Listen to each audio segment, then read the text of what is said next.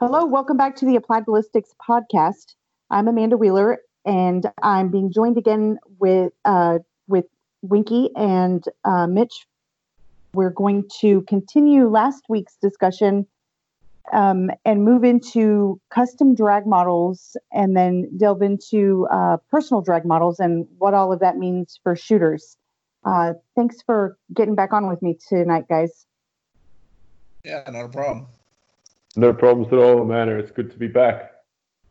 So um, I, I've been doing um, again some studying um, and reading all. There's a ton of articles you can find online about CDMs, and um, now there's starting to be more articles about PDMs and what all of that means for shooters. Um, so a custom drag model that is different from what you find on your box of ammo, correct? Yeah, it is. Yep. So on your box, you're typically going to have just the BCs, which we discussed last time, and uh, like we kind of mentioned before, you know, the, the custom drag model is uh, where we take that a step further within the applied ballistic solver. Okay, so this a custom drag model applied ballistics does this testing, and that's part of what is our bullet library.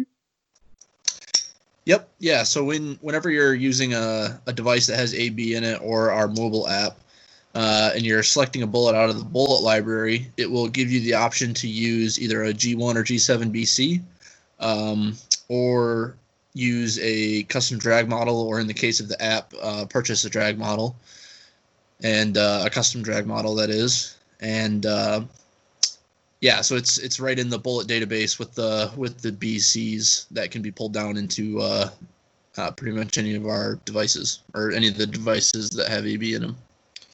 The uh, okay. the great thing about that too, Amanda, is um, you know when it comes to ballistic solvers and trajectory prediction, uh, getting correct data, you know, good inputs is three quarters of the battle, right? Like, um, yep. So when we talk about you know, the data that the AB laboratory is um, collecting and providing via the uh, AB Connect or the uh, Bullet Library, essentially, as, as we know it, you know, like I've kind of discussed that in the last episode as well. Like all of those, um, all of those inputs that you're utilizing to generate a gun profile, they're all being captured and uh, measured in a laboratory um, you know, when it comes to custom drag models as well, that's that's been uh, captured or that's been measured by Doppler radar. So, I mean, in terms of um, stringent or correct uh, inputs, it doesn't get much better than that. And uh, so, I guess the crossover on that as well is, you know, if without solid inputs into uh, your your solver, you're not going to get any um, solid or accurate outputs. You know, the whole GIGO garbage in, garbage out things. So.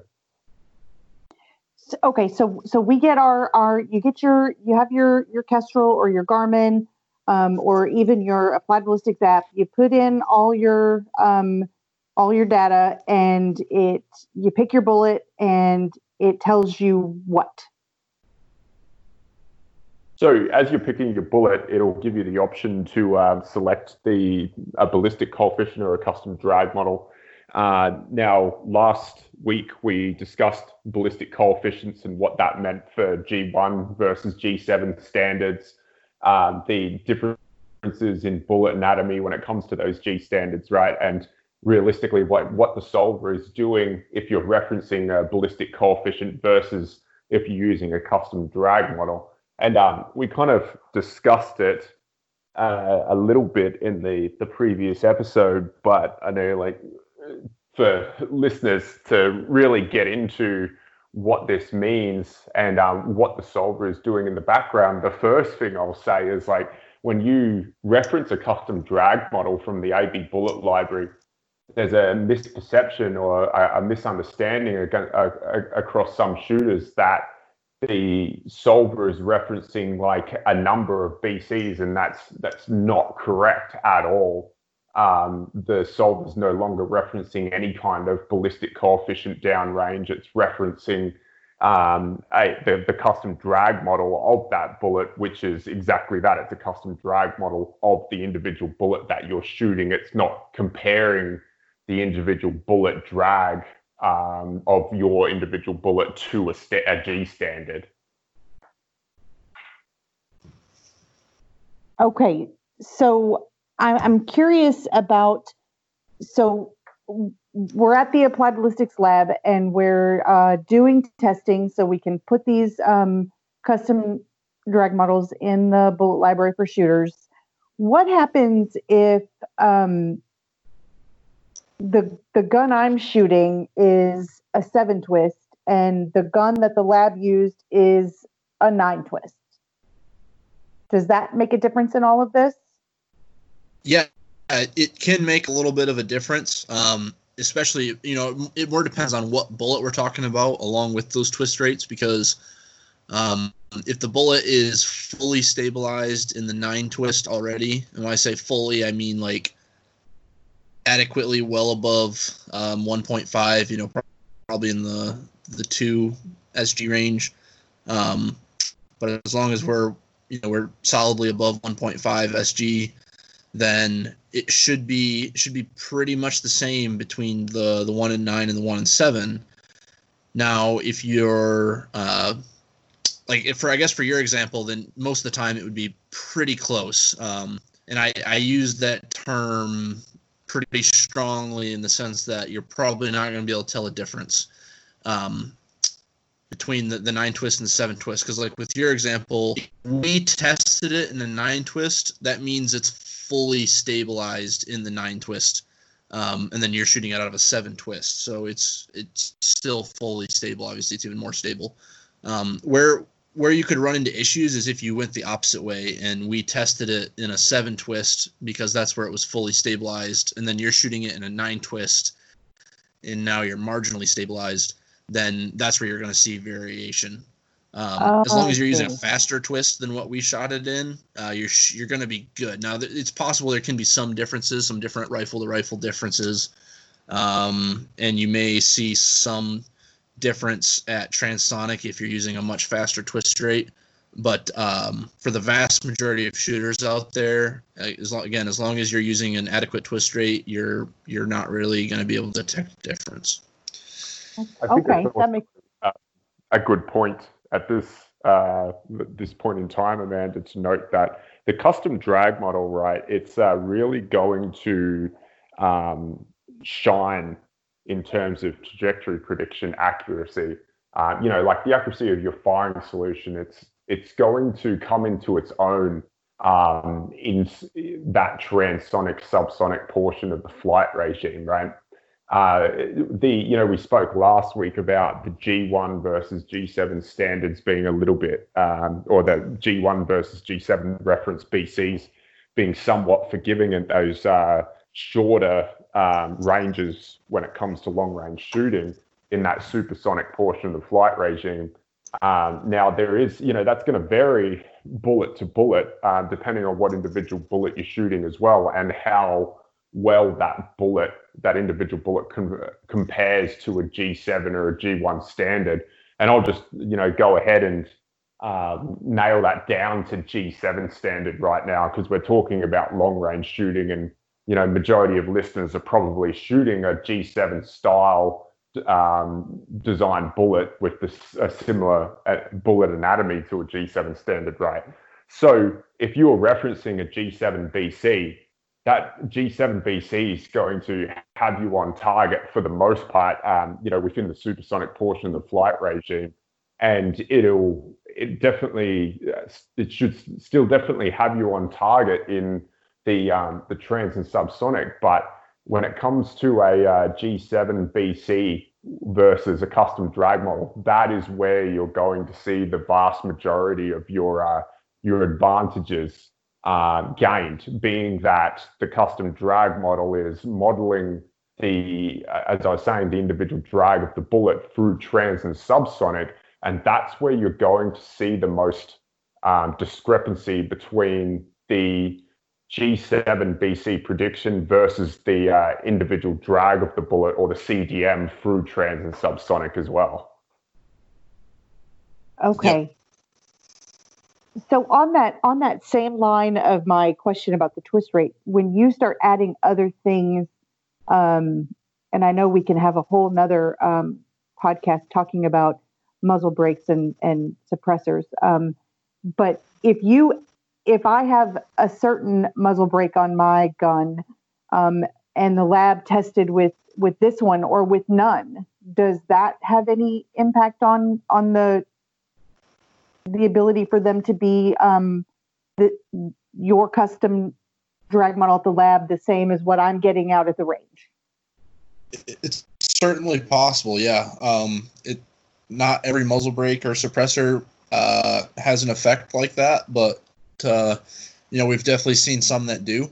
So um, yeah, typically, I mean we're we've become aware of some situations like that, and so uh, you know the the testing we do, I, I that's pretty safe to avoid that in the sense that or I say we're, we're pretty safe that it's pretty safe that we avoid that in the sense that um, we're not testing with devices that we know muzzle devices that we know are negatively affecting or changing the um, the the drag model from what we know is pretty nominal uh, Okay. for that bullet. However, again, the inverse of that could happen where you are using a muzzle breaker suppressor that is going to affect the um, the drag in in the way it inf- affects the drag it's not really changing it for the duration of the flight path um, in that example what's happening is it's it's inducing a launch dynamic which is changing the drag for the first um, relatively short amount of distance out of the muzzle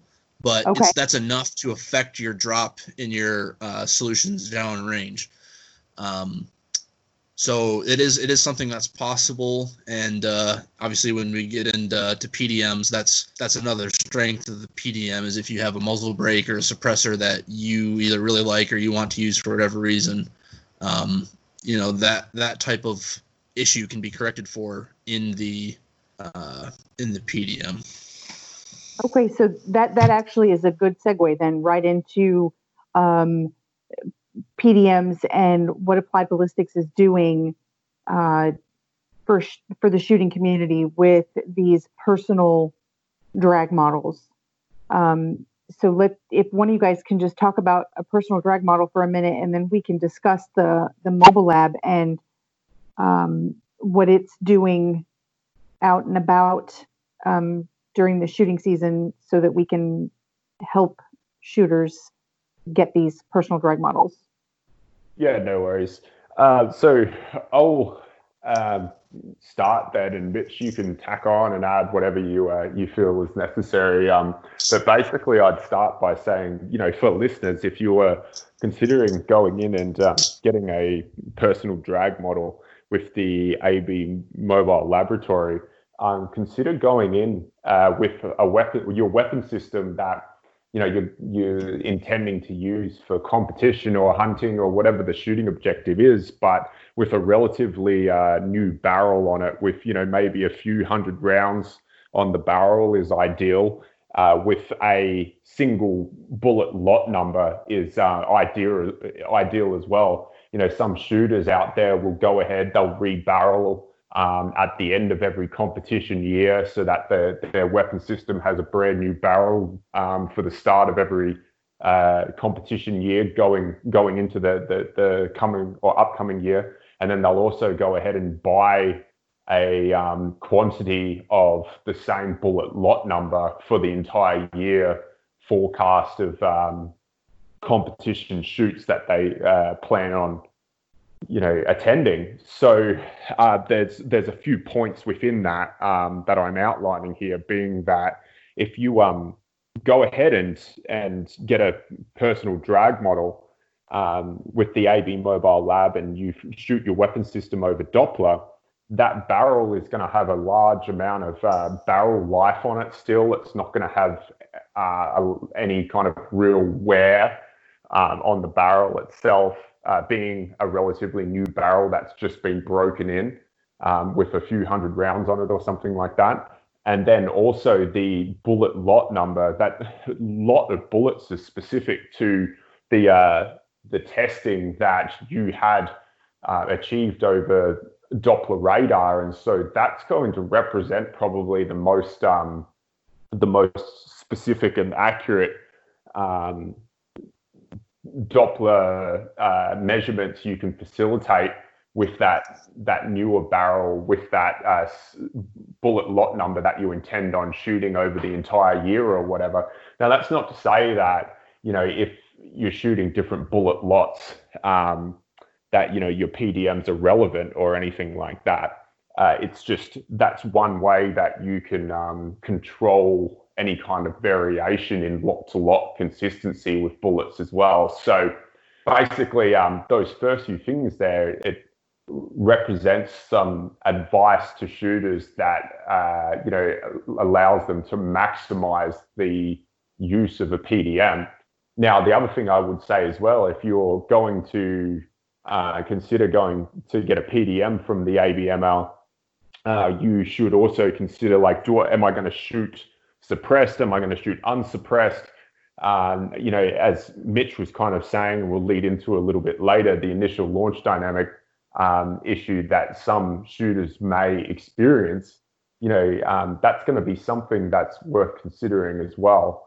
And um, so I would just uh, put those few things out, those uh, caveats or those considerations to listeners so that they can consider that going in.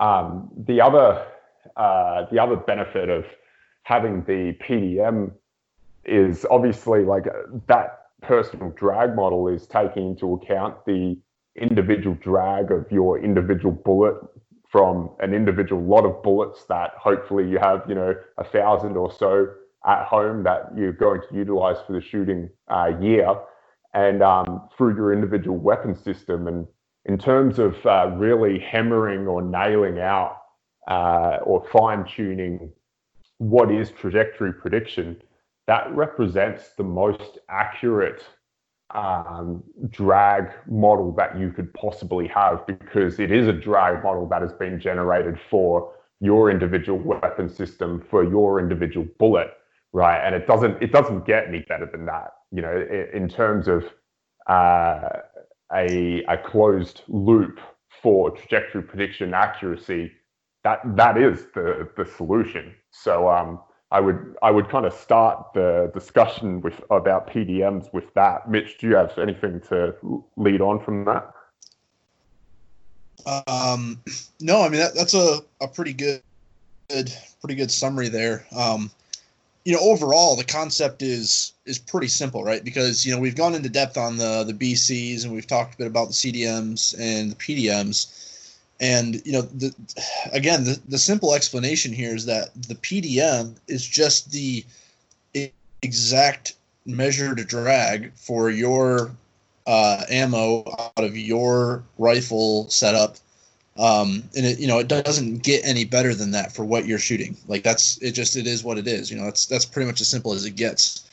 Um, you know, beyond that, getting into the, the weeds of, um, you know, kind of the science behind it um, you know, even uh, I mean, I, I, guess we we went into that pretty well in the the BC discussion on what uh, you know on what the standards are and what a, a drag model is.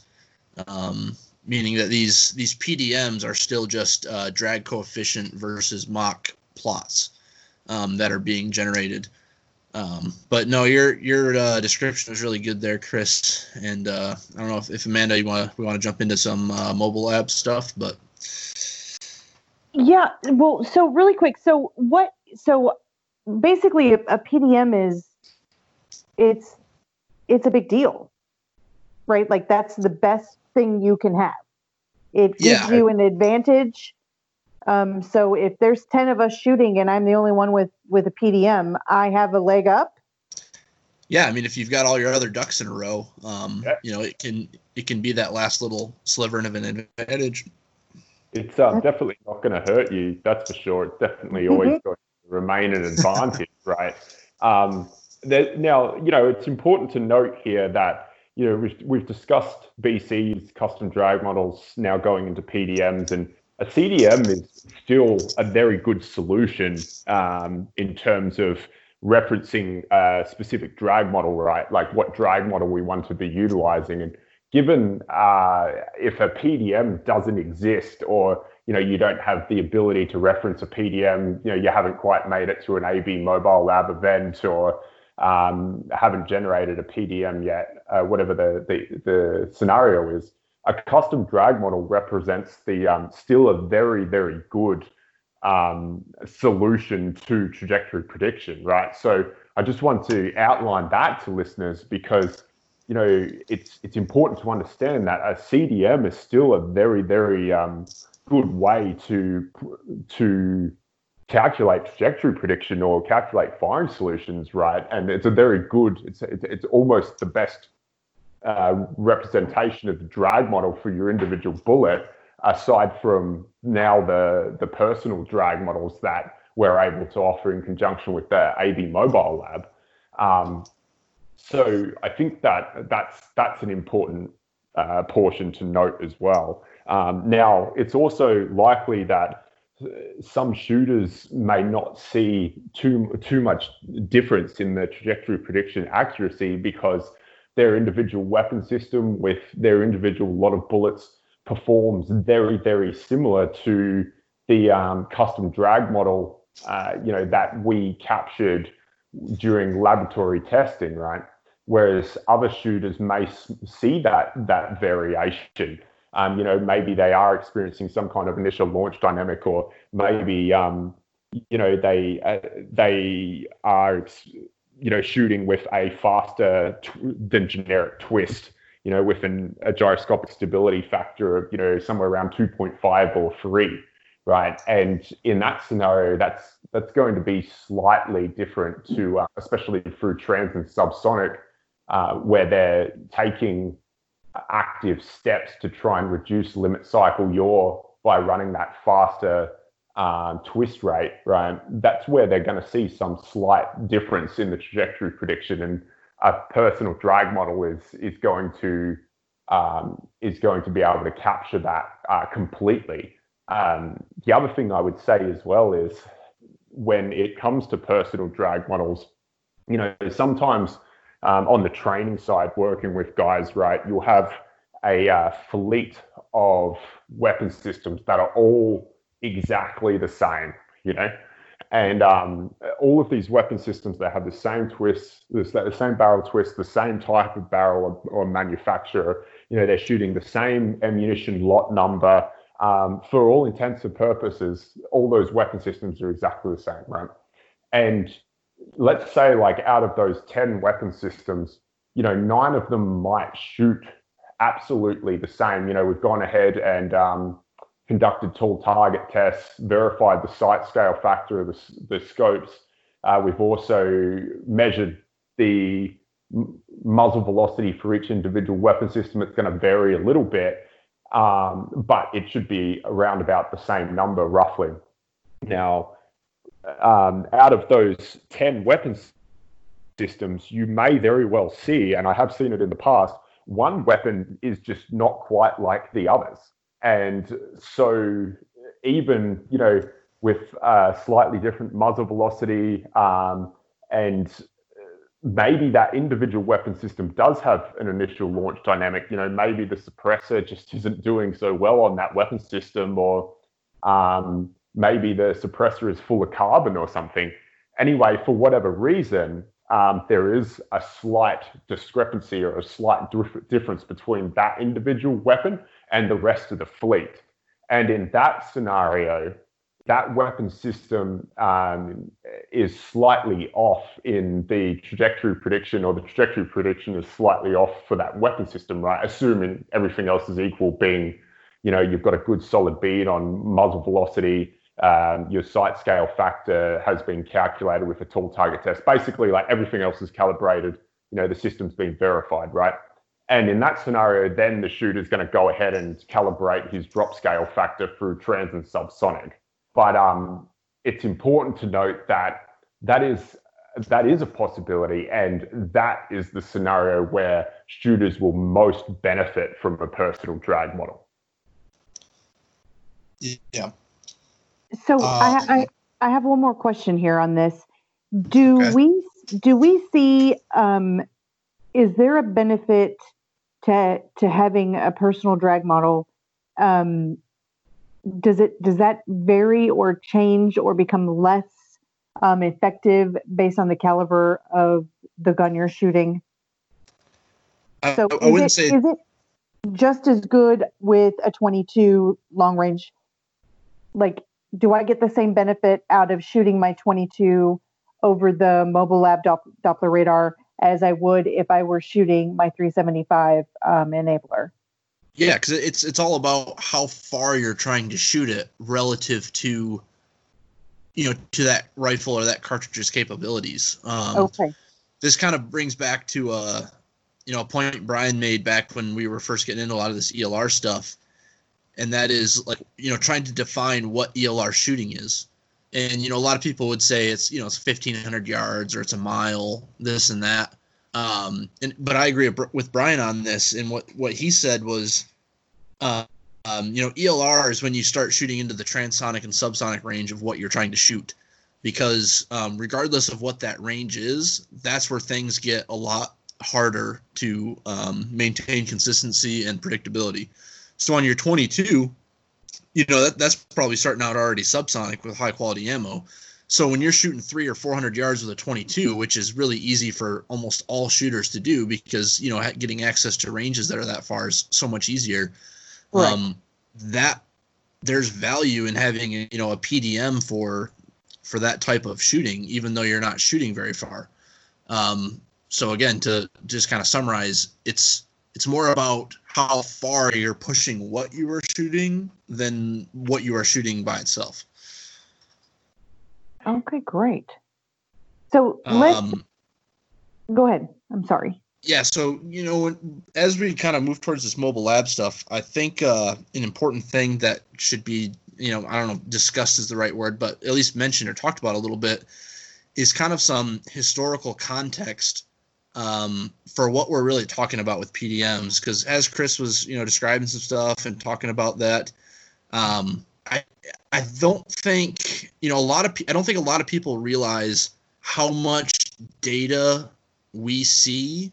Um, you know how much shooting we do, how much data processing is done, and what it really takes to make CDMs and PDMs possible. Because um, you know this is something that the you know the vast majority of solvers and um, the way ballistics has been has, has historically been done is just simply not possible because um, again what a lot of people don't realize is the amount of infrastructure we have in place you know the amount of uh, codes that we have for processing data that we get from the radars and um, how that data gets handled and organized and how all of that information gets disseminated through um, you know the databases that we have to our um, apps and whatnot.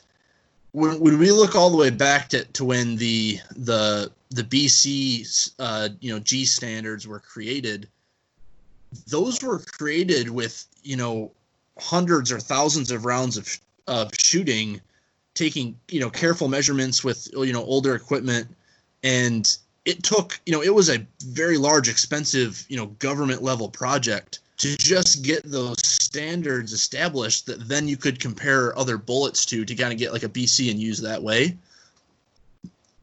Fast forward to today we're doing all of that um, you know all of that work and collecting all of that data on each shot with the doppler radar and um, you know turning it around and processing it. And we we have our organization down and our processes down such that you know the work that it you know when when the g7 or g1 standards were set up what took you know just an absolutely insane amount of time and money and effort to generate we're doing in a matter of minutes um, you know with with all this infrastructure that we have set up. And you know when we have uh, an internet connection the speed at which you know we can actually take data from a string of fire and turn that around into a CDM that's available to the shooter on um, through our database on their device.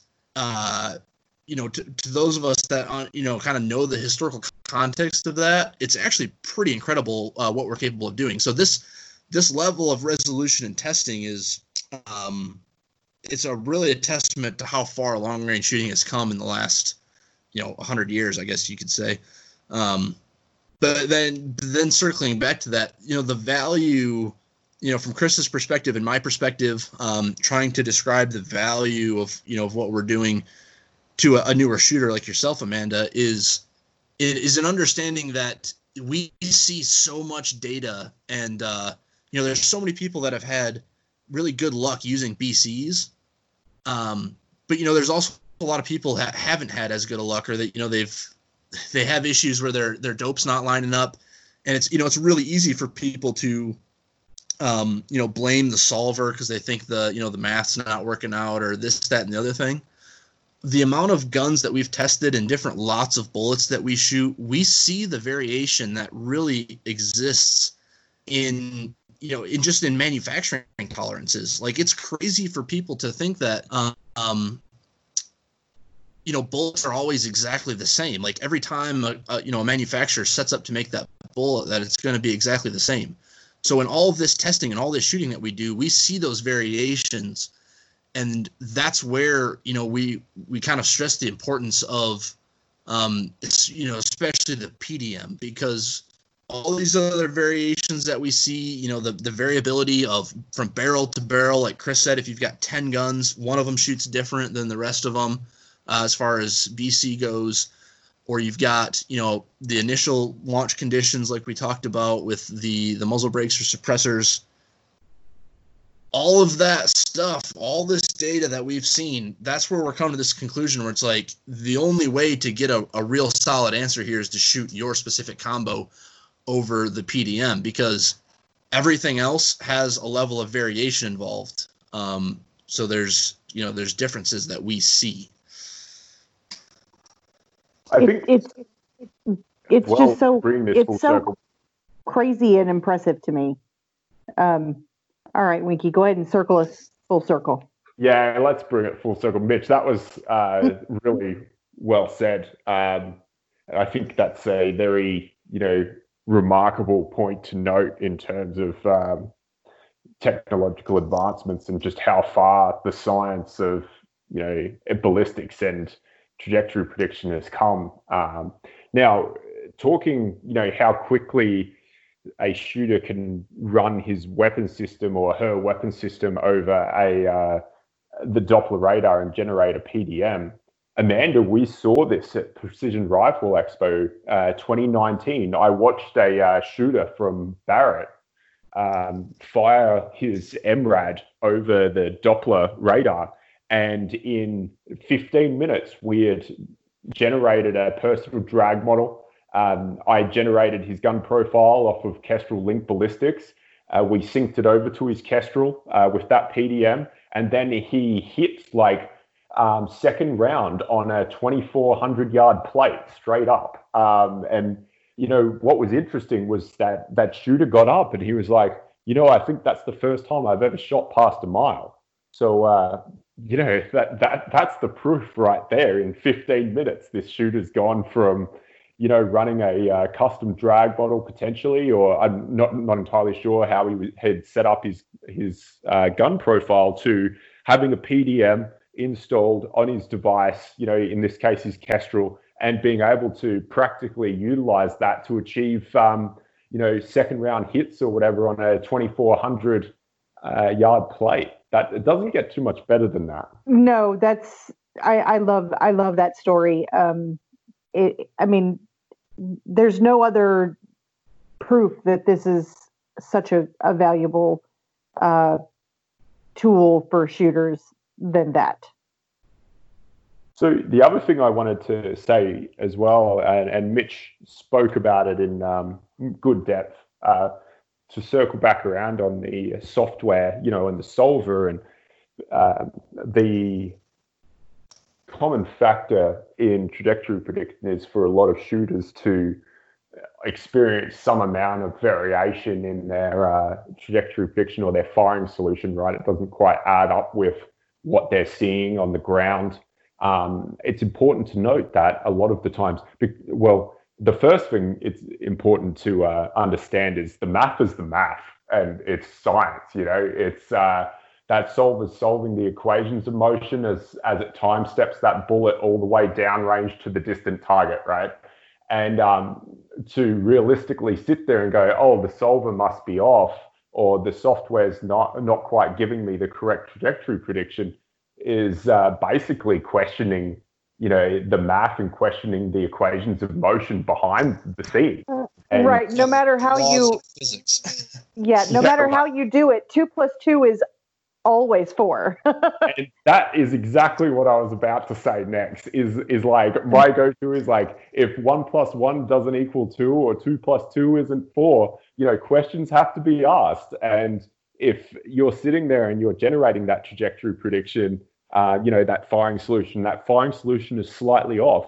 There's like a few key components within that, and usually the secondary uh, external ballistics or second order effects of external ballistics are usually overlooked as well, right? You know, there's a lot of people out there like, oh, Coriolis, it's not a thing, or it doesn't exist, or it doesn't matter. Well, when you're talking about um, splitting hairs at, you know, transonic or subsonic ranges, Coriolis is absolutely going to be something that you're going to need to take into account. You know, it's a time of flight based and it's an inertial effect but if you're, you know, shooting a 22 at 600 yards, that's absolutely a secondary, second order effect you're going to have to take into account. Um, same as shooting, you know, a 375 EnABLR at two miles, right? Um, now, the thing is, if you're not understanding that, hey, I need to roll my uh, latitude and my direction of fire into my uh, Kestrel or whatever AB device you're running, the Garmin, um, you know, it's like that's not giving the app or it's not giving the solver, sorry, the necessary inputs to calculate the necessary outputs. Uh, the same as aerodynamic jump. You know, a lot of people don't understand that aerodynamic jump is calculated on wind speed one across AB devices. And so when uh, shooters do experience that slight variation in uh, trajectory prediction, um, my first go to is like, is it a mechanical issue or a mechanical error to do with the weapon system itself? You know, are the sights mounted correctly? Um, you know, have we done a tall target test to verify that the, the sights actually track as advertised? Or is it a, uh, a solver input error where we're u- not utilizing the correct drag model for the correct bullet or um, we've input something wrong um, in terms of muzzle velocity or something like that. And that's you know that's an important thing to note there that the the math you know and the solver it's only as good as the inputs that you provide it. And if the inputs aren't good the outputs are just going to be you know substandard as well. Right. Um yeah it it's so as you as you were just talking I, I I'm making a note that I, I think maybe we need to have a whole nother um, talk about um, aerodynamic dramp, jump and uh, Coriolis so I can learn start learning to understand those two things. um, doing it in the background, you know, as I was uh, teaching you how to use the mobile app and then the, the Kestrel, right? You're yes. doing it in the background. Um, you just might not be aware that you're doing it, but I've I've been getting you to uh, calc out second second order effects already. So I you're know, good. You, you, are such a good teacher. Um, um, so let's let's uh, let's talk about the mobile lab um, here really quick before we start wrapping things up. Um, this this mobile lab, for anyone who has not seen it, um, we have some pictures on social media, and there's some some information and some pictures on our website. Um, but it's a giant toy hauler that we um, have outfitted on the inside with all of our um, lab equipment, and we are able to drive it around to matches and open it up and set up our um, Doppler radar and allow shooters to um, shoot over the Doppler radar 10 shots. They then get their their printout with all their information and AB staff is there. They go over all of that information with you, and it's just um, watching all of that happen is is so amazing to me that you can go from a CDM to a PDM in less than half an hour and have someone from Applied Ballistics explain it all to you. It's yeah. super, super impressive to me. I'm actually uh, glad too, Amanda, that you brought that up because it raises a good point there with uh, the feedback that you're able to get from uh, AB staff working out of the mobile lab. Uh, you know, that's not just a uh, personal drag model for the shooter. It also gives the shooter a good solid indication of um, you know what might be happening with that weapon system as well. I remember being down at the uh, Kestrel Fall Classic in Florida late last year, and I mean you were there too, Amanda. We had that one shooter who uh, shot over Doppler with two weapon systems. That um, and either one he was considering using in the uh, the competition the following day. And, yes, I uh, remember. Yeah, just based on the uh, the Doppler data that we um, we were able to capture the uh, the day leading up to the competition, we were able to indicate to him, hey, um, how many rounds? I remember this was actually uh, Crispy uh, that spoke to this shooter about the barrel wear on his weapon systems. Um, that one of the weapon systems, the question was, how many rounds do you have on those that that that individual weapon there? And he was like, oh, maybe about 3,000 or 3,500, I think, roughly. And Chris is like, well, you know, here's the average BC of the bullet that we see, you know, that you're shooting, and you're you're suffering some amount of um, BC decay, you know, or you've got a decreased BC, and that could be a function of barrel wear there. And you know, just with that information, he was able to understand that although he was shooting good groups still with that weapon system, but you know the barrel wasn't completely shot out.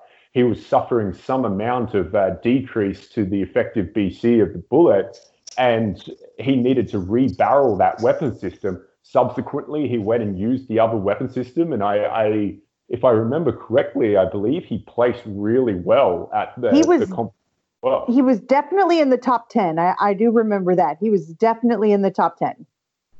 So you know that's that's another good point because I, I mean the printouts that are provided with the PDM, you know, there's a lot of there's a lot of data on there as well, you know, and there's there's also um, G7 BCs uh, because you know although we talk about custom drag models and personal drag models and that, it is easy to go back and reference G7 BCs as like a known standard because it does give you that standard to compare your performance results to, right? So it does still have its place without a doubt. But in terms of uh, trajectory prediction, I think that you know we're moving into a new era of uh, of, of science there, or we already have done so, um, and you know are advancing into more innovation again with the personal drag models as well. But um, you know that that raw data that's generated and, and printed out the ability for a shooter to stand there and ask questions and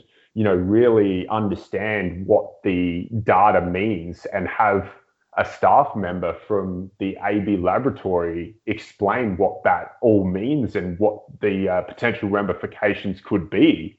That's uh, that's powerful. I I I agree.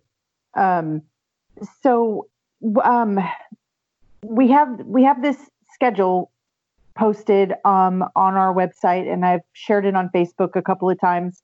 Um, uh, curse you, pandemic, but um, it's caused some shuffles in that, and we're working on making it more firm. But M- Mitch and I will mostly be at every one of these, and uh, Chris and sometimes Brian, sometimes Chris Polka, um, sometimes Doc Beach. There'll just be a, a depending on schedules, you know, Mitch and I will be there, and then it'll be a variation of the rest of you guys.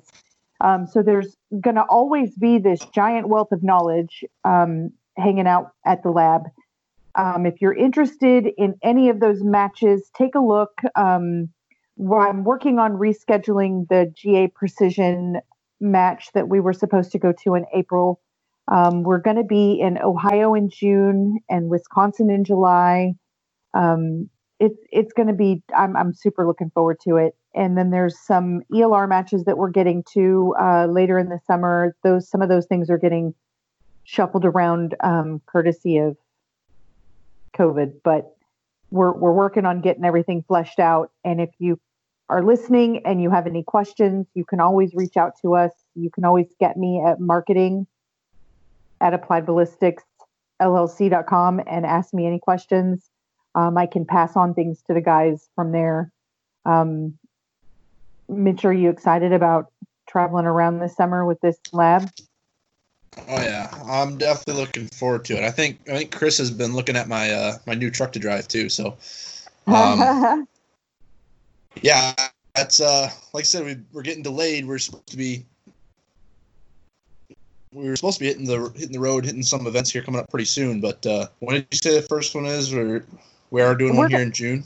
we're we're definitely going June 19 through 20. We're going to go to Ohio to the Vortex Sandstorm match. It's a PRS um, match, and they do. Uh, it's like a three day thing. They have a vendor day event. It sounds like it's going to be a lot of fun. Um, so we'll have a lot of good opportunity to hang out with the shooters and uh, answer questions and shoot shoot the shit and all that fun stuff that we like to do. Yeah, they'll they'll definitely be be good times. Um, like I said, I guess just some some closing thoughts from me, like Chris was saying, and you know, kind of doubling back on what I said before.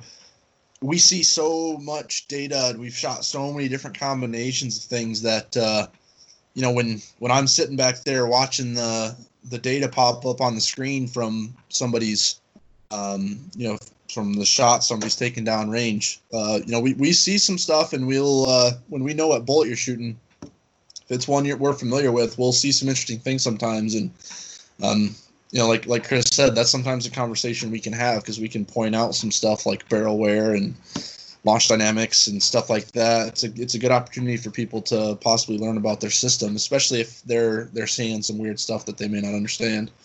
So there's uh there's a lot to it. Um, and uh, yeah, obviously, if if, if you're near an event we're coming to, then uh, check it out. Bring out your gun, and we'll uh, we'll see what kind of science we can do.